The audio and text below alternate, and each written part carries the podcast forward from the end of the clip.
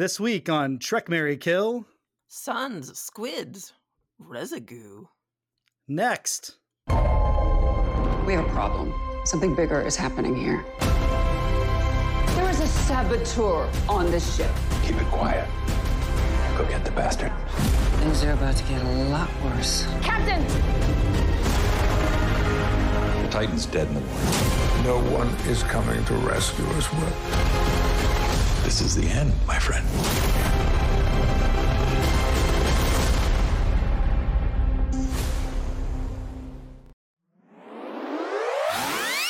Trek, Marry, Kill. Hi,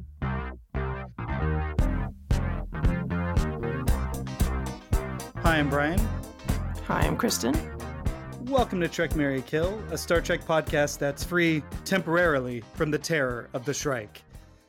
This week, we're grading the fourth episode of Star Trek Picard's third season, No Win Scenario, written by Terry Matalas with Sean Tretta, directed by Jonathan Frakes, number one, coming in. Kristen, I was really excited for you to see this one. What did you think? I loved it. Not to tip my hand too much, but I, I liked it. There's a part of me that kind of doesn't care what we're tipping because it's kind of hard not to gush over this one. I, I agree, but I don't know if you're how much you follow our social media account, Kristen. I'm sure it's not at all, and that's okay. I do. I do. I try to stay away from any um spoilers for Picard because I'm watching this as we are doing the episodes on the podcast. She which is means pure. I'm like three, four episodes behind, I guess. and we are recording this on the night before the drop of the finale. So Yeah, finale eve, if it were. Yes. it were, yeah. prior to this episode, prior to the season even dropping, Jonathan Frakes posted on uh, February 14th. He said, you know, February 16th, the the last ride begins, and it was a shot of him as Riker. And I just tweeted at him, Emmy for Frakes, hashtag Emmy for Frakes. and I am such a strong believer in this Emmy.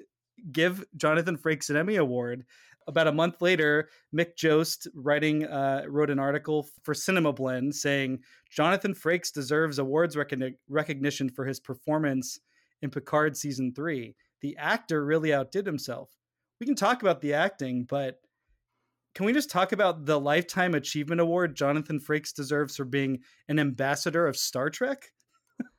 Yeah. Because he's the guy. And also just like directing each episode too.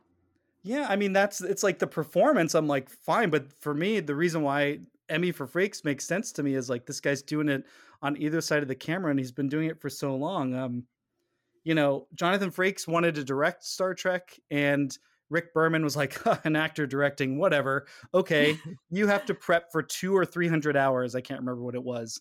And Jonathan Frakes described it described it as going to director's boot camp for so for basically a season and a half, two seasons, he was going to production meetings. You know, he was shadowing directors, and he knew that they were waiting for an opportunity to like him getting tired one day and not going to a meeting. You know, they were Mhm. looking for a reason to not do it, and he just was dogged and he didn't give up. And the first episode he gets is with Data's daughter, which is fantastic. And, you know, it went on from there. He wound up directing the most successful Star Trek The Next Generation movie, First Contact. It was a big hit. It put him in for a moment into being able to direct feature films, uh, an opportunity he soon lost after a huge flop. And, you know, but he went back to TV and he's been the steady hand, one of the steady hands, directing Star Trek episodes since then. It's just been a stellar career. So, if for no other reason, this year, active being active in front of and behind the camera, I mean, an Emmy award, not a nomination. I'm talking about I'm saying give him the damn Emmy for one of the Yeah. two. Is seems Well, relevant. those are really tough categories though, because it's a primetime Emmys drama series, then wouldn't it? and I I think either way, In the supporting actor it- category. he's going to go up against uh, Kieran Culkin. yeah. Matthew Mc- Macfadden, yeah, yeah. Yeah, and, uh, and Mark Uh, Mylod directing Succession. I still think it Jonathan Frakes got to give it. It's TV's Jonathan Frakes, not film people slumming it Mhm. on TV. That was that's my bigger point. Jeez, you know, what you- other dramas are out there? Oh boy. Uh, White Lotus people, I'm yeah, sure, would well, be in that a mix. comedy. Oh, that's a good point. That's a good point. Uh, but this episode would for sure be his submission on both sides, acting and directing, for sure. You know, would it surprise you, Kristen, that Will Riker is probably not in my top 30 of favorite Star Trek characters? Yeah. Actually, it would does surprise you? me. yeah, actually. I think Riker was sort of Gene Roddenberry's, you know, it was a version of Kirk when he first started. And and between Picard, Riker, and Wesley, you had the the super ego, the ego, and the id, and all that stuff. And Wait, Riker always where on the list is my girl Tasha Yar uh, rank? on the Jungian archetype, or who, who is the- who d- came up with the ego? It's no, no, Jung. just uh, no Freud. But um, Oh, who, Freud, who on the on the rankings of Star Trek characters? Does she come before or after Riker? oh, Riker's ahead of Yar. Sorry. Okay. I'm just saying, you know, in the his in, in all of Star Trek characters, is Riker in my top thirty? Probably not. And you know, it's they're intertwined, uh, Frakes and Riker. And well, who, well, you- who's your number one then? that's a great question. It's the one I go You back and forth know? on all the time. It's either Ah. Picard or Kirk, and I Uh, depends well, on my yeah, I was gonna say I thought maybe that was probably it, but And so to that point, you know, Riker has always seemed like the human face of the Enterprise. You know, Picard always existed as a remove. We literally have in the first episode, he's like, I'm an asshole. Don't make me look like an asshole in front of the crew, Riker. Mhm. And so Riker always had to be the personality and have a smile. And he was, you know, sometimes um, a stern uh, but friendly older brother. Sometimes he was just the goofy uncle. You know, sometimes he was just a Kirk, whatever. And like with Jonathan Frakes, he was always sort of tagging along. Oh, Patrick Stewart couldn't be here. He was off doing something important. But we have Jonathan Frakes, you know what I mean? Like representing Star Trek. Frakes has sort of existed like Riker, sort of in the pop culture of like all of his goofiness, how he mounts a chair, how he puts his foot on, you know, Data's console. You've got Jonathan Frakes in the uh, Beyond, Beyond Belief Fact or Fiction. You know, it never happened. You know, that's a lie. yeah, like he, he's a meme Yes. separate and apart from anything he did with Star Trek, which is really impressive, actually. Oh, and that's it's like, but they're one and the same in my head. You know, I remember in Voyager when uh, Q was on and he snapped one of the Enterprise crew members in, and it was Riker, and I'm like, of course they can't get Patrick Stewart for this, so it had to be Riker. But Jonathan Frakes is probably directing the next episode, so they brought him in. And I'm saying all this because you know it, he's kind of like the goofy mascot in a lot of ways, and I don't mean that detrimentally, but like a mascot of sorts for the next generation era of Star Trek because of his success attached to the IP and you know everything he's done for it. And so to see him crush the absolute fuck out of these two episodes, these are the only two he directed, uh, episode 3 and episode 4 of this season after a great directing career directing Star Trek and crushing Riker. Kristen, I've never cried watching Star Trek before. and I cried in that scene where he's confessing to Picard how he felt when he saw his son die. Yeah. So I mean, goddamn. After all this time, and you know, uh, I'll talk about it more in the performance, but holy shit, this episode was like a lifetime achievement award for Jonathan Frakes. Mhm. Is that tipping our hand too much? Is that unfair to say? No? Any other general thoughts you had about the episode, Kristen? Um, not really. I mean, I have a stray thought I'll save for the end, but um, no. the the episode's pretty simple. It wraps up the arc of the first four episodes. The Titan is trapped in this nebula after last episode being torpedoed into losing its power and sabotage. Got to always double the things in these new Star Trek shows. It's like, oh, they torpedoed themselves and a bomb went off, and Yeah. uh, they're sinking into this nebula with no power, and it's hopeless. And they realize they're all going to die and Picard decides now's the time to bond with his son, or he's pushed by Riker to do that. Meanwhile, Seven of Nine is on the hunt for the changeling saboteur, and she gets some help from Shaw in that case. We also learn a couple of little clues in the season arc. Something's going on with the transporter, Kristen. For Mhm. some reason, the changeling decided to pose as the transporter chief. And then we've got Amanda Plummer's Vatic. We discover that she has a boss. So those are the Mhm. two big things that we kind of learned in this episode.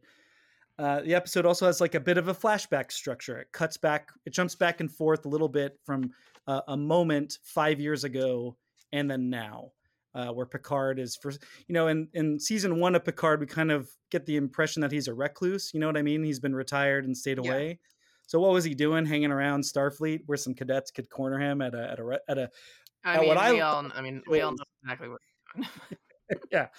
So he's uh so we get this flashback and I got to say in in the history of Star Trek Picard their their record with doing the episode that's framed with the past like it's framed around a past event has been dreadful. And so this was the best example of that and it was it was actually pretty well done I thought. So Picard references the ep- the events of the episode Darmok, you know, where they only speak in metaphor. Um, and then two other things, two made for this episode events. Uh, apparently, the Enterprise E at some point encountered the Hirogen, which was a Star Trek Voyager villain. And then we get a story about he and Jack Crusher not going to Deneb 4, or, you know, not, know, not uh, yeah, I I caught that one. I yeah, I wrote that one down on An- Anglius four. yes. Uh, Still has the Argelius four 4, though. Yes, Ar- Argelius 4 was the episode featured in Wolf in the Fold, and that's the episode where Scotty is accused of murder. But it turns out it's like the spirit of Jack the Ripper. So there, there's a callback oh, there. Oh, okay. wait, wait, they But- caught him finally. It only took a few Yeah. hundred years. Yeah, Jack. Yeah, Jack Crusher, or the original Picard's friend Jack Crusher. He, the two of them went to go score some women, and they stole a shuttle from the Stargazer. And on the way back, they struck a, uh, a meteor, and they had a big problem that he called a no-win scenario. It didn't meet the classic definition of a no-win scenario, but I'm willing to let that pass. We'll, we'll let it pass. Okay. So some straight thoughts. Any straight thoughts you want to throw in there? Unfortunately, Worf isn't in this episode. But other No. than that, I would say, I mean, there's no. I mean, cutting back and forth, it would have been too long of an episode. So I'm okay to pause that the B story. It still moves the B story forward because we find out that the changeling has been aboard longer than Jack Crusher has been on board, and so he wasn't there just for that reason. yes. So something's going on. Something's afoot, Bryan. And perhaps next week we'll find out what.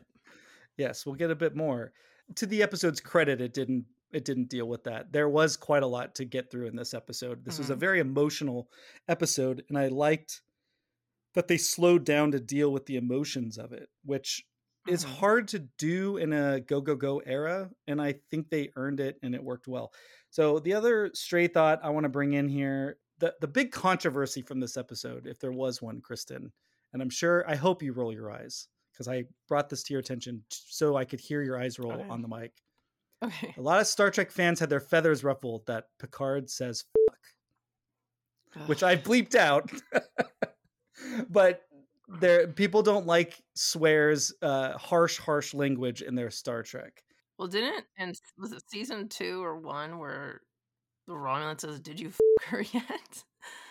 Is it or am I making that up? which one In like Where- season one or two, where that female Romulan's talking to what's his face, the other oh, the okay, evil yeah. Romulan. it might have well that, that was going to get to my I larger I literally stopped watching season two like a week or two weeks ago, and I have forgotten all everyone's name. I, I, well, that was going to be my point. You know, I was going to lighten up nerds, but also Star Trek Picard has been like this, and Mhm. so uh, the idea that Picard saying it, I think that also is what really struck a nerve. And uh, it comes in a scene where he's trying to bond with his son, and in that the, the story that he's telling is, my buddy and I were going to go hook up with some random girls shortly, met on short Mhm. and and it I'm going to read this uh, col- from the Collider uh, interview that Terry Matalas did about the episode. The question was There's also another really key moment here that I feel I need to ask. What went into getting another F bomb in Star Trek? Matalas says, So here's what I will say. That moment actually wasn't scripted that way. Jonathan, Ed, and Patrick had created this incredibly intimate moment between a father and son. They were rehearsing, and what they had crafted was so genuine and so intense that that came out in the moment. Patrick said it. Uh, Patrick said it, and it felt, and it was real a couple of times. I wasn't there on the set that day, so I had not seen it. When I got the director's cut, I was so taken aback by it, but it was so real. And everything you do as artists, as writers and actors, even as editors, is authenticity. That's the thing you want to feel. I was really torn because hearing that word come from your childhood hero, Captain Picard, it throws you. But wow, is it powerful? And it's a moment between a father and son. It doesn't bother me at all. Didn't bother me at all either. Because, and I want to be very clear on this, I'm an adult. I am uh, 100% with you on that. I, this is not Star Trek not The Next Generation. show. Yeah, this Yeah. isn't a kid's show. It's certainly not for children. It's certainly for people our age who watch Star Trek The Next yeah, Generation. who are grown ups now. Like I wouldn't like I have no I mean, sure this could be on the background or something, but like the next generation you can have on it like any time of the day. And this one's a little bit heavier than that. Yeah. Like I would even say that if they said the F word in Strange New Worlds, it would be a little bit out of place. Totally agree, and I that's why I think people are trying to connect it to when Discovery did it because Tilly says it in a, in like an excitement mode, and even Hmm. Brannon Braga, who did you know all the Star Trek Next Generation, Voyager, etc. He's like Star Trek's a family show, so it kind of bothers me that they did that. But in this case, Picard is not a family show. Very intentionally not a family show. So yeah, it, I agree. Okay, I gotta. Here's my other straight thought, Kristen Okay. when they were releasing the trailers for this season, they were including the moment where Picard is handed his lunch, and it's right Mhm. before the cadets come up to him. So the take they use in this episode is different. It's a it's from a different angle, and it's a different version of his line. So he's hand, the, they an, an alien server puts down the the plate, which I'm like, why why wouldn't he just use a replicator? I guess I don't know. I- also thought I didn't know that it was Guinan's at first. The bar, I thought it was like a, a Chili's. It looked like a Chili's. so anyway, he gets the food and he says thank you. But you know, it's Patrick Stewart with his very, very, very, very, very old man voice. So it's like thank you. In in the teaser trailer, though, he sounded even older. And for months walking around my my apartment, I would torment my family by what he sounded like in the original trailer, which was "Thank you."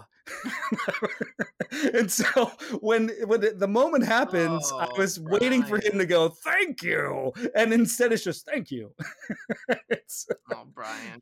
so the straight thought I had long- was how, how long were you walking around saying that until you saw the just a week? No, no, no, because that it was the second trailer, so I don't remember when the second one was, but it was Oh. thank you. it was it was some amount of time. so Oh, I, I'm glad they Like, for recognized weeks you were walking oh, around oh, for a couple that? of months, Kristen. I, I oh don't. no! how often? Like how many times a day? Three or four times a day. Bryan, it was so distinct. I remember. how are you very- not divorced? Like I would have probably. Oh my god! It was good to see that they they corrected that. they didn't. drove her mad. That's right. Well, it drove me mad too because it was very much, you know, I think I've said this before, but Patrick Stewart in at this age, he looks too similar to my grandfather at the end of his life. So it's a really Hmm. unfortunate thing where I'm like, no, be, be, don't be a lot old. like my dad too.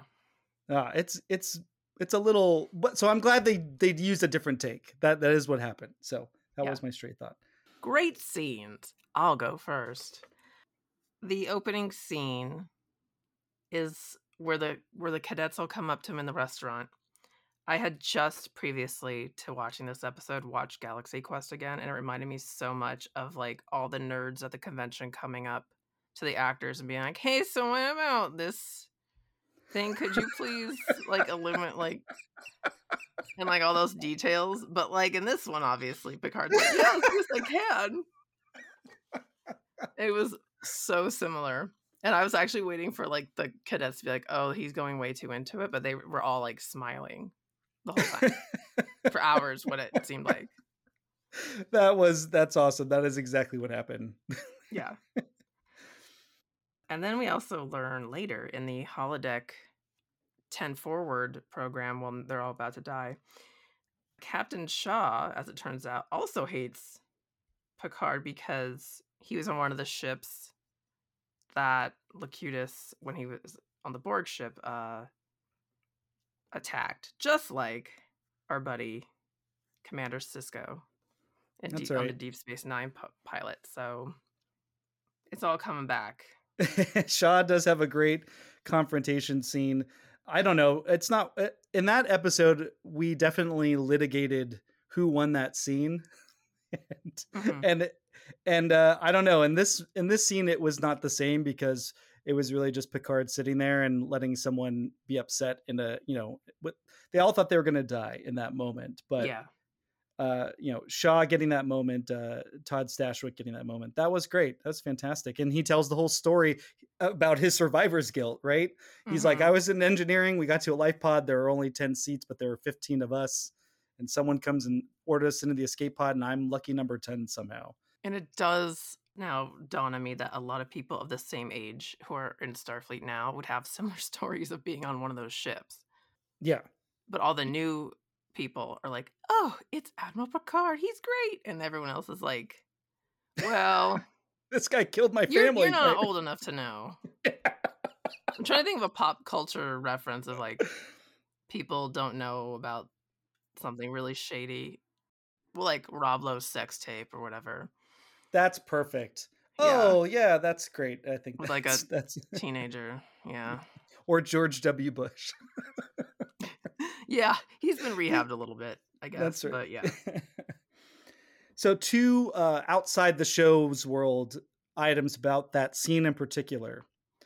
Number one, just real quick, I don't know if you caught in there, but uh, Shaw has a line that takes a, a dump on season two of Star Trek Picard.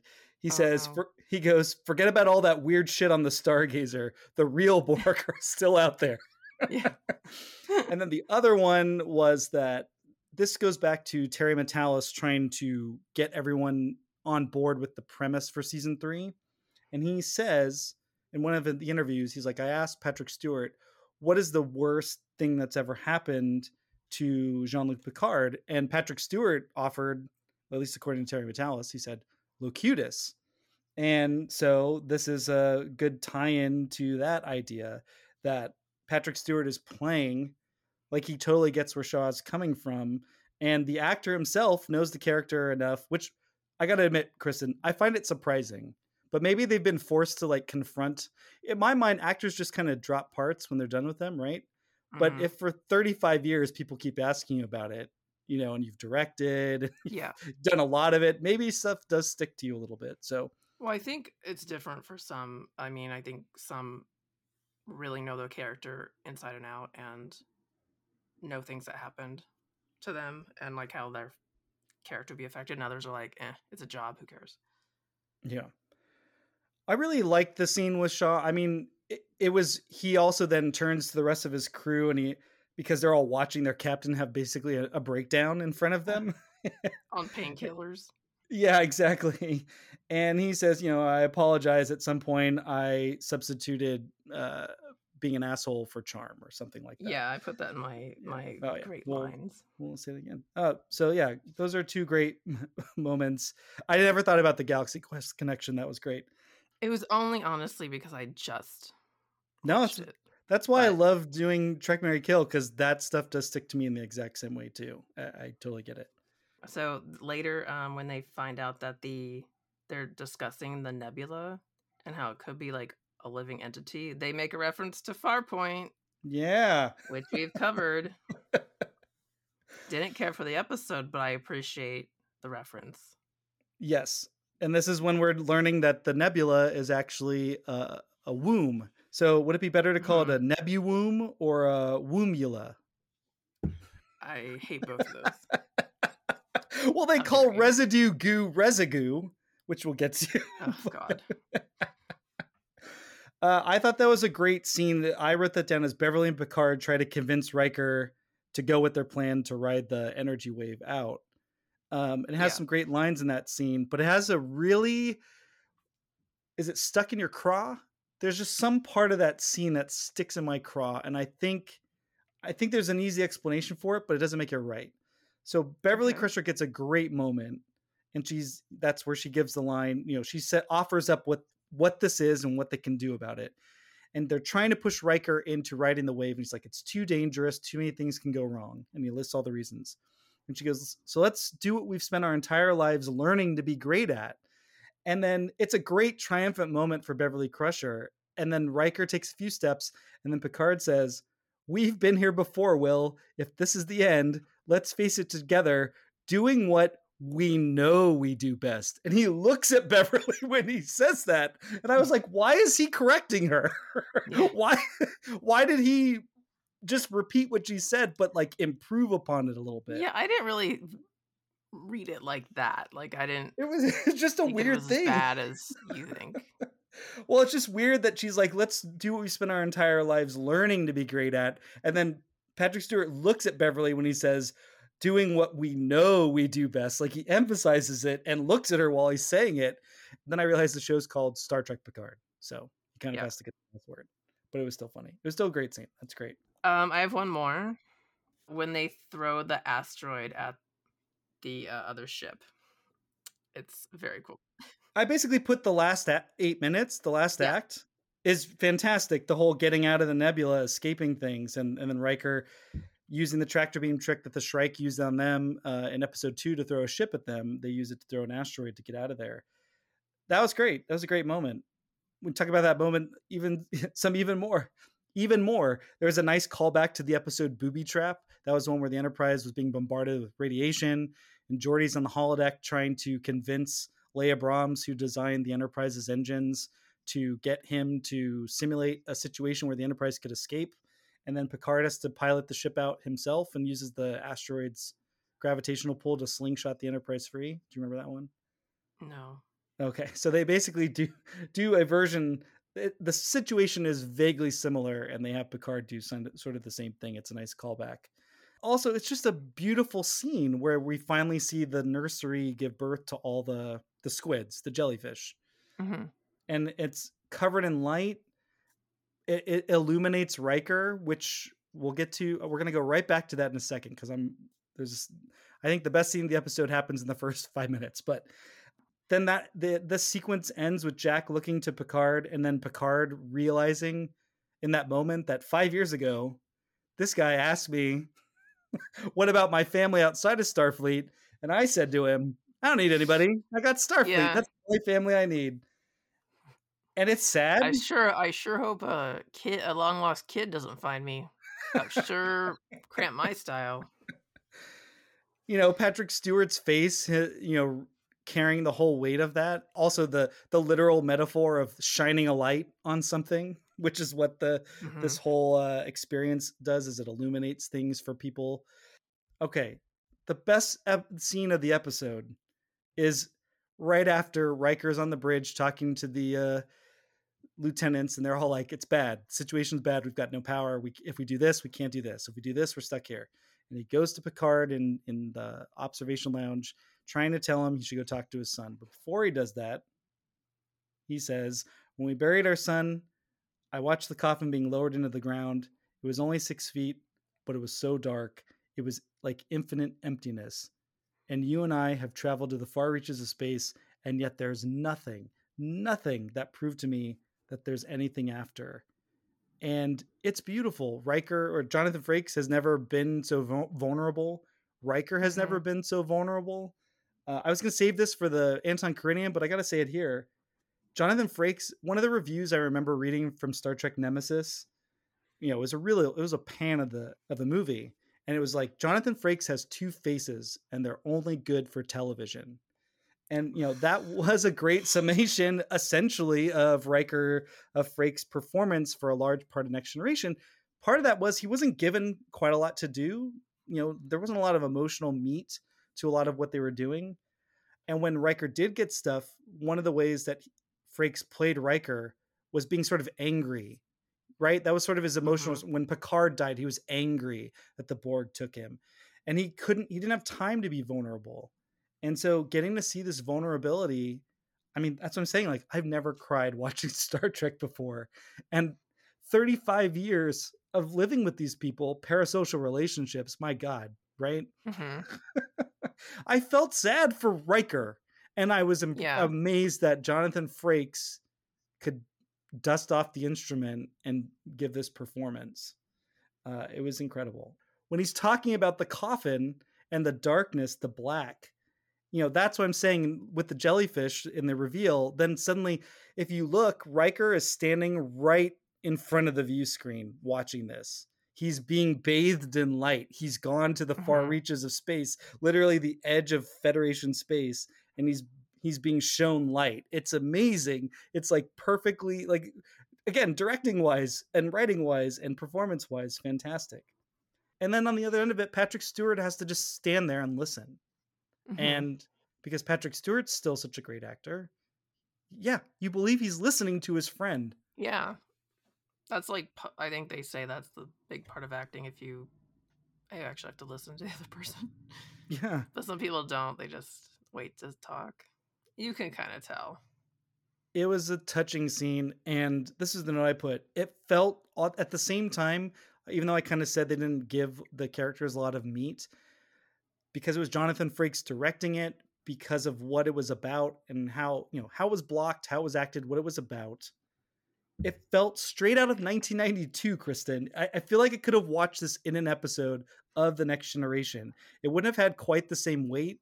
You know, if this had been dropped Mhm. into the episode where Picard found out he had a son, which wound up being a, a scam. But you know what I mean? Like you could have dropped the scene in and it might have had some resonance. Like if in season, you know, if Riker's referring to the son he fake had in season four or something. You know what I mean? Like Mhm. there's a way it would have been but that scene could have played in next generation it wouldn't have felt the same as it feels now with all these years with the character so this episode's really fantastic at work as working kind of outside of the arc as well like this is a pretty all the stuff is relatable stuff hey you just found hey my friend you just found out you had a son i lost a son if i had a chance to talk to him again i would you should go do it while Mhm. you have time makes perfect sense and that leads into Picard taking Jack to the holodeck. There were basically three scenes in that, and I liked all of them because again, Patrick Stewart's great, and we get a little bit of Ed Speleers. I think I just like the way Jack's written kind of more than I like the way he's being played. I'm on the fence Mm. about Ed Speleers as Jack. What do you think about him? I still can't get past the age. It's nuts. No, the age is nuts. And they Yes, mentioned it again, and I'm like, ooh, let's just never mention it again. Like, let me. I think he's fine though. Like, I don't have an issue other than that, and, and that's not even his fault. Like, that's just, yeah. I, I, yeah, I don't know what they're thinking with that one. he asks Jack what, or Jack asks Picard when he's going to lose his hair. And Picard says, Oh What are you, yeah. 23, 24? Enjoy it while you can. I'm like, okay. I mean, generally, men who are as, as- as bald as Patrick Stewart was by his age, um, it goes away a little bit faster than that. Like my dad Yeah. started losing his hair when he was like 17, but they didn't have any like, um, you know, treatments for it back then. Now they do. Also, in the future, they haven't cured baldness. Male pattern baldness is still going. That's that's not great news. Picard admits, which is a great parallel to the flashback when we learn at the end what's been going on. But with Picard, he's talking about, you know, Jack's like, I don't need to have a conversation with you. I don't need the connection. This isn't, you know, it's not something I'm interested in. And Picard finally admits, I need this. And that kind of loosens up Jack. It helps set up that collision at the end, the sadness, the sorrow, when Picard realizes what Jack had asked him. And we get to put ourselves in Jack's. I felt what Jack felt when Picard sort of uh, denies him, right? In in the Mhm. flashback. And so I thought those all all those scenes worked. You mentioned the Shaw scene. I thought that was great. What did you think about the Shaw and Seven scene where they're strategizing over finding the changeling? Yeah, I liked it. Yeah, I had that in there as a great scene too. We had a glimpse of Odo, little picture of him on on the pad. hmm Steal their pot, which uh, Seven thinks is a reference to weed. And he describes changelings as goo people, walking, talking Play-Doh. They can replicate a person on sight alone, voice, mannerisms, speech patterns, but that's it. And then he reveals, like, but they don't know, like, real personal details, and that's how you can find them. This was my fear about introducing the changelings because in Deep Space Nine, they go out of their way. Odo tells the crew a changeling can be anything a post, a pillar, even a patch of reflective surfacing. So the idea that even if these changelings are different, and we might find out that there's something different about them, because when we see them morph, they look really meaty, right? They look like raw meat. It's Yeah. pretty gross. It's not how they used to look. So if there's something different about them, fine. But it seems like that if you're a Starfleet officer who served during Deep Space Nine time, you would know that they could be anything. So uh, I just knew when when they started playing with Deep Space Nine, I'm kind of like they should have just left that on the shelf. It's kind of like kids playing with their dad's stuff. They don't know what they're doing with it, or you know, it's like they're driving the car. They're, they're going to dent it, and in that moment, it felt like they did. But I liked the scene because it was active, you know, and they weren't dwelling on how much they disliked each other, but it was an element feeding the scene, and it worked out. So I, I thought that was good. Good performance on either side of it. And I even like when Shaw's saying they don't know a lot about the background history. Like I think you're really, and then he tries to trick her and it gives an example. I like how even mm-hmm. the music starts to go triumphant. Like, look, Yeah. Shaw and Seven are getting. and then he's like, "That's what a changeling would say." Yeah. Any other great scenes? No. I had one more. it's my God. right, but it's leads us right into the last act, though, which you should watch. It's great. Okay. I like the scene where Seven and Shaw take out the changeling posing as Sidney LaForge Yeah. because the changeling knew enough about Sidney LaForge to pull the Meghan McCain bit about mentioning Mm-hmm. LaForge. The first words out of her mouth are gonna be Geordi My LaForge. father. I didn't mention in this last beat. Jack washing his face and he has the vision. That's a shot straight from Star Trek First Contact. So I just had to drop Oh. it in here. As it, Jonathan Frakes calling back his own direction, and he said that he had to directly replicate the shot. It was great. I liked it for all the Easter eggs and callbacks and and fan whatever fan service that people get. That's the shit that I liked. I appreciated that, and it fit with the story too. I thought it was great. So that that was nice. I'm actually rewatching all of the Star Trek movies right now. I well, I mean, I've seen First Contact before, but I'm no, I'm just started today Star Oh. Trek Two, so I'm Oh, nice, nice. Well, it's the it's just rep- replicating the shot where Picard um, wakes up from the dream and he washes his face in the water, and then the Mhm. little Borg thing bursts out of his face. So it's it's cool. Best Trek tropes: a space anomaly not being what it seems. In this case, the nebula is not a nebula, but a womb. Can I add on to that that the nebula, but also the gravitational well of like, well, we're getting too close to the middle and our we're gonna be crushed. I love Um, it. Sometimes I great. hate that, but this time I like it. Yeah, it was good. What about you? Star Trek does this really well. I mean, sometimes it does get tiresome, but the how are they going to get out of this pickle? Um, I li- I like it in this one.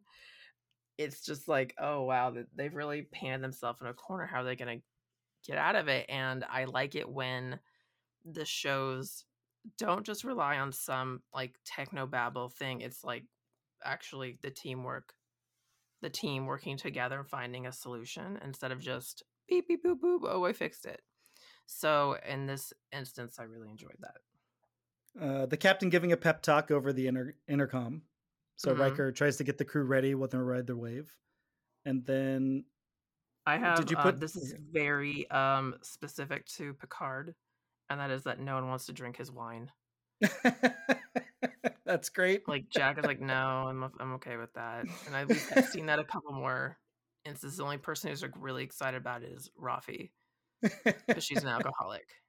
It's not like oh, I but that yeah she's like it's not Oh. the it's not the vintage uh, or the brand it's it's just i need to drink. Can I tell a very recent anecdote? I got a Yes. bottle of red wine from a friend of mine for my birthday, and he doesn't drink wine. And I was like, "Oh, thanks." And then um, I'm this is probably the worst bottle of wine I've ever had in my life, oh and I think I'm Oh. going to tell him just because I think he'll get a kick out of it. was it chateau picard no you would have said that Yeah. No, I wish. That's why i backed off very far from trying to make a choice and was like why don't i simply give you give you the option of whatever you'd like Yes, nice yeah. yeah. Uh, I have some more. The villain ships, like on the bridge, it's always dark and there's always shadows. That's how you know they're the bad guys. Um, I think sometimes. Do you know what I'm talking about? I, no, I, I do. I like that you said that. That's exactly right. um, not just dark lighting because we had dark lighting on the Titan because they have low power, but it's lights coming through great like grates and sometimes there's steam or smoke of some kind for no apparent reason um and this ship had that You know what that set is, right? like scorsese lighting if you will Like it's a redress of it's a redress of the La Sirena. hmm. did not know that okay do you have any more Not just a captain's log this time, Kristen. We get an Yeah. admiral's log. Mhm, I, I almost put that down too I can't believe in an episode that thrilled me so much. I remember it was like after midnight and I was like worn out. I was so like that was great. And then we get boom, we get an admiral's log and I'm like, "Wow!" they brought it back for one night only. Um, I also put Jack Crusher and, and Jean Luc Picard going on a quest to get laid. Um, ah, that's we've great. heard, uh, you know, it's been alluded to in other shows of this does go on. Certainly in the original series pilot, it's alluded to. We know it must go on, but like they told it, like this is actually what we, we're doing. There's no if, ands, or buts about it. We were just trying to get laid. Picard was like, "We had an invitation." Yeah. I didn't realize the parallels between uh, Picard and Jack Crusher and Kirk and and Gary Mitchell. hmm I, I- Yeah, I mean, Gary Mitchell. amazing. I mean, at least Jack Crusher didn't try to kill everybody on the Enterprise later, though. Um, I actually have that story under worst Trek tropes, but do you have any more best Trek tropes? I did put the Nebula is alive, even though I sometimes don't care for that, but this time I did. I mean, it's very rare that the metaphor is so on point. Yeah, sometimes it could be a little heavy-handed. Uh, other times it just falls flat, and then sometimes they just name the nebula Deborah. This had none of that, and I think it was done quite well. Even the cheesiness of oh, it gave birth to all these um, squid babies. I was even fine with that. Yeah, I think they again they took their time. They showed everyone uh, reacting to it in a way that felt genuine because all the actors are are good at reacting with space. and I think on. also um, the nebula didn't just all of a sudden solve the problem. It was like it took some know-how and some work. It just yeah, there was no magic wand being waved in this. they had to come together to find the solution. Mhm. Yeah. Worst Trek tropes. I only have one, and that is the Titan is running out of power, but the holodeck is fine. That was, And- you know, I forgot. That was the sub controversy after this episode came out. Okay, because then I'm like, wait a minute, wait a tick, and even Jack says, "Well, how's this even able to be up and running?" And Admiral Picard, of course, says, "Well, this is a separate power cell," and I'm like, "Well, can't you guys hook into that? Problem solved." Especially I- since he goes on to tell a story about how we use different power systems to get through the Mhm. solution. Exactly. Yeah, I was like thinking maybe ding ding um, while you guys are sitting there in the well lit holodeck. So two things. One is for the controversial part of this, Dave Blass, who's like a production designer on the season and other like really knows everything about Star Trek immediately. It's like real encyclopedias. They posted a clip of Harry Kim talking about the holodeck systems because this exact issue came up on Voyager. And like, why do the holodecks still work? it's like Oh. separate power system. Like eh, I, I feel like it wasn't the first time I've heard that, but at the same time, it seems. It was dumb then and it's dumb now. I agree. But the Like, thing is, is that reroute that. Like, oh no, we need to make sure that people can have their last minute drinks and orgies yeah, before they die. That was the the controversy thing. My thinking was is that why did they make the power thing such an issue? Like they did too much.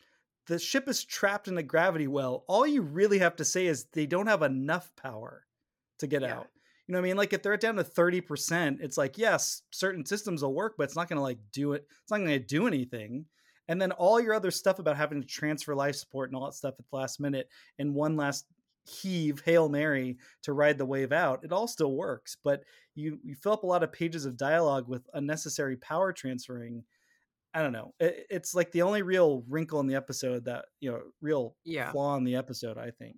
Uh, Like, I agree. and that's only because we're being nitpicky because we have to because of because of the categories that we came up ourselves on our own. so. No, but a lot of fans came up. A lot of fans flagged that too, and I'm like, it seems like it's a self-inflicted wound. It would have been enough to just say, "There's not enough power. We have we have power, and- but we don't maybe enough." even if they said it's on a separate power thing and it's it would take us hours to reroute it. We don't have enough time anyway, or something. exactly, exactly, because they they were kind of like, "We're gonna be Or crushed." even like we only have life support in the holodeck, so everyone's gonna have to come on here and here later yeah, or I something. mean, yeah, they were like, "We're either gonna get crushed or run out of air," is sort of how it says at the top of the Mhm. act. The other one was tied to Jack and Picard getting laid. Even in in that era, it, it's so easy to steal a shuttle from a starship. yeah, so that that was the other worst trick joke Mhm. because it, it gets annoying where it's like, oh, they stole a shuttle. most of its time quality. Um, I put down that there's a reference to weed, and it's not negative. so Seven of Nine says, "I assume you're not referring to cannabis," and he's and Captain Shaw says, "No, unfortunately." So like I I mean, some of the other shows, even I think Strange New Worlds would probably not have the captain of the ship being like, "Yeah, I wish we could smoke a bunch of weed right now," or something like that. Yeah, I agree. I have the the red door vision itself that Jack's having. I think it was in the vines and all that, it's sort of reminiscent Yeah. of like Stranger Things. So I think just the uh-huh. iconography and familiarity there. I could not get into that show, by the way. Me neither. Me neither. Just oof, couldn't. Also, the kid being special. I feel like this is a very of its time quality. Mm, It's the child. He's the key. mm. Okay. Now it's time for the line must be drawn here.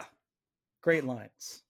I just put the funny ones really. So I just did the when um Picard says ten fucking grueling hours because I felt the fuck was notable. Uh, I had the hair. When did it go? You're what, 23, 24? Enjoy it while you can. Hold on. Let me see if I can get the voice. Enjoy it while you can. That's pretty close, I have to say. And I also have um I'm just some dipshit from Chicago. From Yeah. Shaw. That was a great line because it's funny and sad, right? He's like, I'm just some dipshit from Chicago, and now I'm lucky number 10. He's talking about the escape pod. That was Yeah. great. I already mentioned the Riker line about lowering the, the, the son in the coffin. We don't need to say that again. We've already mentioned the forgive me at some point. I um sorry, I can't even read my writing. Asshole became a substitute for Yeah, charm. asshole became Yeah, a substitute for charm. Ensign LaForge always calls me Commander Seven out of respect. I think I just like Jeri Ryan's line delivery of that a lot more than anything. I think we should boldly get the hell out of here. Mm-hmm. I kind of like the way Picard says, Jack, thank you for your time. It meant a lot to me because it's so formal. hmm and he's saying it sort of as he's walking away from him. I thought that was a Like a almost moment. like a pharmaceutical rep speaking to a doctor who squeezed him in between patients. Like, that was a positive interaction. Your time, I appreciate it. Um, here are some free samples of Viagra or whatever for your patients. It's a quotable episode. The the writing in this episode as is as strong as the acting and the directing and the visual effects. We didn't really get into any of that. The music, like everything in this episode is really clicking. Moving on. Uh, the Anton Karidian Award for Best Performance. I'm just giving it to Jonathan Frakes. Yeah, I don't think there's any I I mean, I didn't put this as a great scene, and I guess I should have, but I said the last eight minutes, the last 10 minutes of the episode. But I mean, he's so great. And you, he has that scene where he's trying to uh, figure out what to say to Troi and the message to leave behind. And then again, because the writing and the directing so great and the acting, in the last scene with Riker, he's talking and we think he's finally figured out what to say. And then that's when I got choked up again. I was like, Troi, Troi's there. He's talking to her. And it's like, why wasn't this the first time we saw Deanna Troi? That would have been Yeah. uh, but it was it was such a nice, lovely scene between them, and he's softened, and he's like, "I'm gonna try to be better," and like I, I saw, she's like, "You haven't said anything so nice in such a long time," and you know, they were really sweet and it was felt real and it felt genuine and it felt like Star Trek: The Next Generation. It felt like Riker and Troi in a relationship. Uh, felt great. But an all-time Jonathan Frakes performance. It's eh, I think Yeah. this episode. I don't know what he thinks. I mean, he's in all of his podcast interviews, all the TV interviews he's been doing. He gets asked about this, but I mean, like I'm I'm sure no actor would Well, say he thinks he's a bad actor, which is crazy. he does. And I don't know if he would necessarily say like the fourth episode of the third season of a streaming show when I'm been acting for 40 or 50 years. it's the best thing Yeah. I've ever done, but it's certainly the best thing I've ever seen him do. And it's incredible. It's not like damning with faint praise. It was a legit performance. All right, the Shatner then. Yeah. I didn't have anyone that jumped to that leapt to mind in this one. Um, I'm giving it to Vadic, the Shrike captain, because Oh, good call. that Nope, scene with call. the the scene with the uh the boss was. Mm, I mean, I, it's fine, totally great. I should have put But- the little pan that she pours her, she cuts her hand off so that the, her hand can Mm-hmm. morph into the boss. that that gold pan she puts it in. I'm like, I feel like I've seen that like a, a Pier One or a Cost Plus or something. yeah. So, yeah, no, it's a good call. Amanda Plummer, who I love, you know, but that's fair. Amanda Plummer, her career is largely defined by going for it. So this is it's perfect. Yeah. It's not out of place. It's just you know we have to Yeah. give it to someone. Yeah. All right. What part of this are they teaching at Starfleet Academy? When a nebula exhibits bioelectrical signals, it probably means the nebula is alive. Mm, maybe. I put changeling goop, but not how to do any manual work on the ship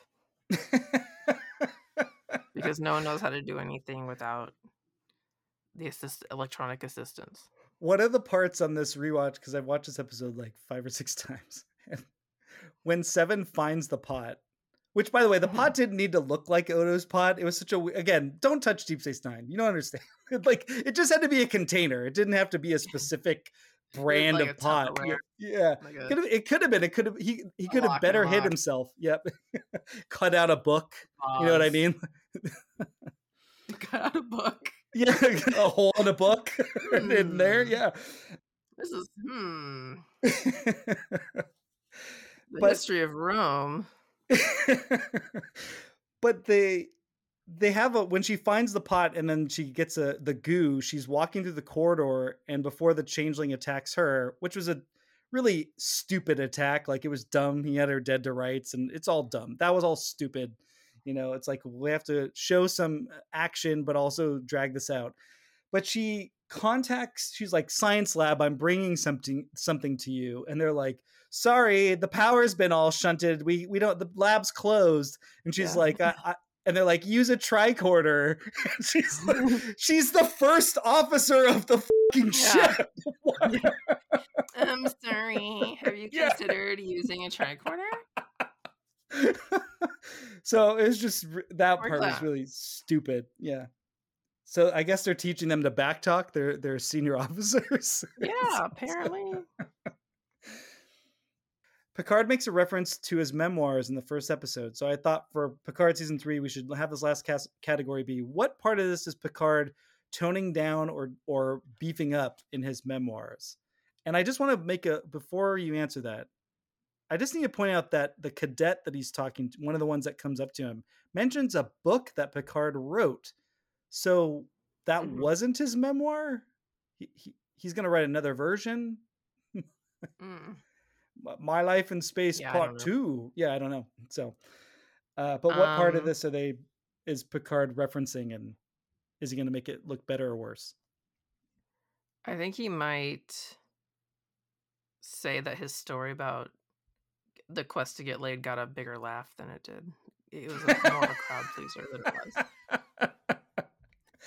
i like i like staying right there in his mind is the whole crew of the titan uh, witnessing shaw's outburst or is it just a one-on-one Ooh. Well, I think the whole crew because some people are going to say that they saw it, so it's hard to say that you. Oh, I love that. person. Oh, they were there when it happened. Oh, that's fantastic. Yes. That but definitely Picard is talking about everything that happened in the holodeck. But it'd be like he was very much on a lot of painkillers. So he, uh, you know, and everyone just kept side eyeing him. Everyone felt sort of bad for him. Yeah.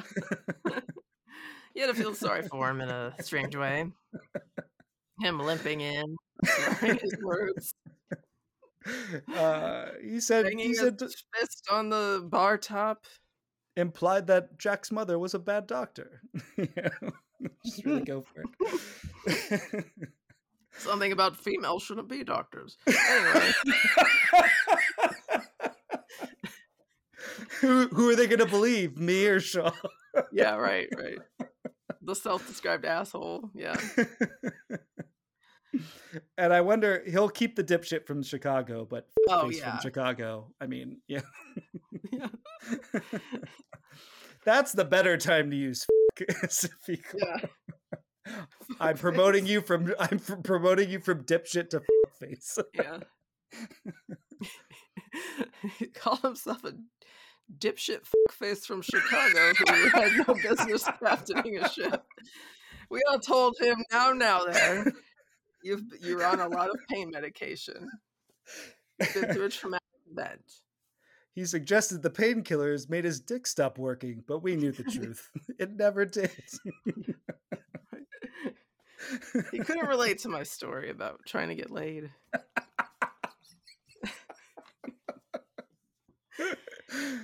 Oh, I think he'll probably say that Jack Crusher loved the wine.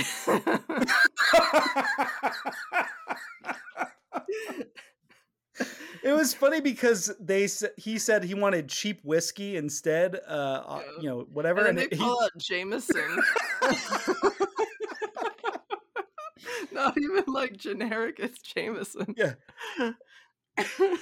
I wonder like how they had to I mean you have to clear that, so I wonder like well we call it cheap. We can't release the script. It's um say yes or no. I'm like, okay, fine.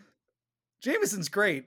I mean, Is it cheap? I don't really drink whiskey. I don't so think it's cheap. don't I think it's- considered cheap. it's not cheap. It's definitely at least the next level up, but it's not cheap. It's not bottom what he's asking for. Yeah, it's not what he's Oh. asking for. well, right? I don't know. Yeah. Did I tell you my dad like paid a lot of money to have Jameson at my wedding, and it cost so much fucking money because that's all anyone would drink all night, and he could have oh, just Oh, had wow. like whatever whiskey was included in like the package. He went through like a thousand dollars worth of Jameson. I'm not joking. Oh my gosh. Yeah. I mean, well, now I, I regret even more not going to the wedding. So, Yeah. well, a bottle of Jameson is thirty dollars. So, I mean, again, I think that's the next level up, and you can get different years of it where it costs more because it's it's aged longer and that kind of stuff. But I heard it's like sweeter than other whiskeys. Is that true? That's not I- my experience with it, and I maybe I just haven't had it in a while. A while, but it, you know, if I think of Jack Daniels and I compare it to Jameson, Jameson's uh, drier and smoother. Mm-hmm. Yeah, yeah, something along those lines.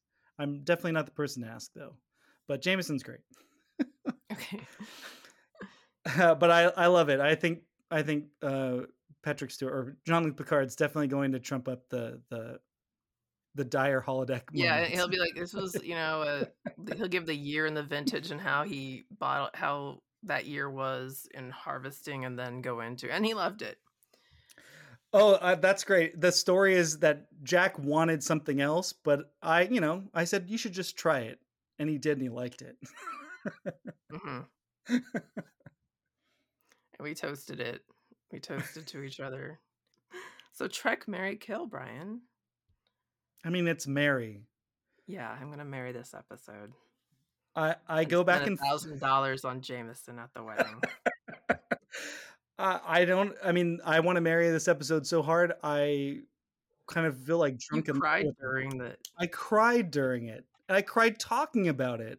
I cried And I right. probably cried during Star Trek, but not because of what was going on on screen. Probably just like coincidentally at some point in my life. In my mind, I can clearly recall the saddest moments in television for me. And in Star Trek, it really the closest I've ever come was when was in the first five or ten minutes of the Chris Pine one. That was the closest Wow. I've ever come. And then it took, hey, Riker's been my buddy for 35 years. And and this moment to yeah, it was it's really something. But it's hard. It's like you have the recency bias, right? Where it's like, is this one of the Mhm. best episodes of Star Trek ever? I'm like, I don't know about that, but I, it was amazing, impressive. Yeah. All thanks to Frakes. Yeah. Like without him. Eh.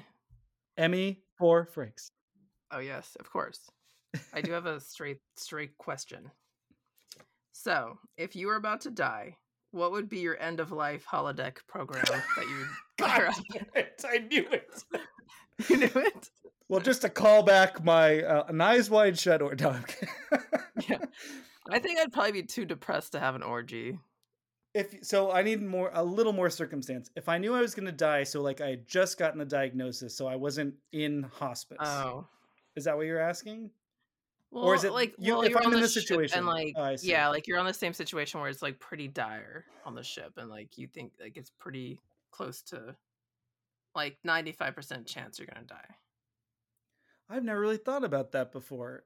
You know, if I had the holodeck to recreate recreate things, like I'm I feel like this is something I'm going to talk about in a later episode watching Picard, but I'm not a nostalgia person. There's a part of me that kind of tries to reject it, in Mhm. fact. So, but when you asked me that question, the first thing I thought was, well, if I'm using the holodeck, it means I could be anywhere at any time with anybody. And there's a part of me that's like, it would be nice to recreate a place that I feel very strongly attached to with and include in that people I, I love. Right? Isn't that what we would all Yeah. kind of do? I think that's what I would do. Yeah, I and it could know be I it could be like I mean just a bad version and this is not what I actually think, but like recreating um, a night that you had with some people and it doesn't have to go exactly how it went, but it's like you would recreate the circumstances and you'd be able to do that moment. Some you'd be able to live in that moment as the end Yeah. came. I What about would- like a really good baseball game or something? like one where your Uh, team wins. My reticence for that is i- I'm not being active in it. I mean, watch sitting and watching something or even standing and cheering, it doesn't quite excite me as much. Hmm. That's a great question. Have I just not lived a, as fulfilling a life to think about? But Well, I'd probably do something that brings me comfort. I'd probably just be like, oh, I'll just go on a beach somewhere or whatever. I don't know. oh well, I think that's yeah. Uh, I think something that ends up on the beach would be great. It just depends on how much time you have. Yeah. Wouldn't it be fun to recreate the uh, opening of Raiders of the Lost Ark? Oh, like when you're running around, And you're running from the ball, and you're like you're Indiana Jones. you're Indiana Jones. I don't. I mean, yes, but I don't think that would be my. I'm gonna die, so I'm. I gotta do this. if I had four hours and I'm like, okay, I think I can segment this up pretty well. Because with the holodeck, you don't need a lot of prep time, right? You just say, computer, I'm Indiana Yeah. Jones, put me in the first act of Raiders of Mhm. the Lost Ark. That's 10 minutes and you're done. And you can jump around. But Oh, that's also a good question of like, what if you could put yourself in a the, in a scene in a movie to play out on the holodeck? What would it be? To Yes, think about would you- this. would you be Jack Nicholson or Tom Cruise in the All Good Men scene? I it would not be that movie at all. that doesn't sound like fun. Also, that doesn't like you could just do that with a buddy and like a chair and a Well, table or something. Whoever you are not is played by the the actor. You're in, but that's true. It is just a play. That's a, that's a great Yeah. point. Yeah, I I don't know. I got to be honest. I have too much recency bias. I'd probably want to do the rooftop run that Tom Cruise does in in the last Mission Impossible. Oh, yeah. It kind of looked like fun, and especially knowing that the holodeck wouldn't broke let me break my leg. Yeah, I wouldn't break my ankle. Shut down production. That's right. Forever and ever. Hmm. Computer, simulate the next six weeks, please, while I recuperate. Oof. Oh, now I have to think about it. Well, we could come back to it later. Put a pin in that for a later episode yeah, of Trek. have to think about it. I mean, I guess I didn't. I didn't think about my own question ahead of time enough. Other than like, oh, I don't know, drunk on a beach. That's kind of all I came up with. You tried to. Well, I mean, yeah, Jack Crusher lays it out perfectly. Oh, so everyone Yeah. can just like be in a daze when the end comes. Yeah, for sure. I think like I'd probably be too bummed for the eyes wide shut orgy. Oh, I agree. No, I totally agree. Okay. but uh, again, if there were four hours, they're like, hey, you have six months to live. Now that's a different situation altogether. yeah, four of those months. No, I'm kidding. It's been in there a Jesus, Bryan, They're not all eyes wide shut. Yeah, some of them are like No, with Bark. Yeah, yeah. Some of them No. are Star Trek: The Next Generation themed. Oh, God. Yeah. No one you know. Don't worry. It's none of the characters. it's just. It's just on the Enterprise. That's all. There's a lot Mhm. of carpet, you know. So that's. so much carpet. Everything is carpet. Anything else you want to say about this episode? No, I think we've covered it inside and out. Don't forget, you can follow us on social media, Trek Marry K-Pod on Twitter and Instagram. It's so weird talking about Twitter because we never know from day to day if it's going to be around. Yeah. we, we have a website, trekmarrykillpod.com. If you have the time, leave us a five-star rating and review on Apple Podcasts. It really helps boost us up. Been getting a nice listener growth. Appreciate all the people who have reached out or have mentioned us, the trekmovie.com all access podcast. Thank you so much to Laurie Ulster, who's mentioned us. I really appreciate that. And uh, yeah, we'll be back next week with an all new episode. So until then, TMK out. Bye.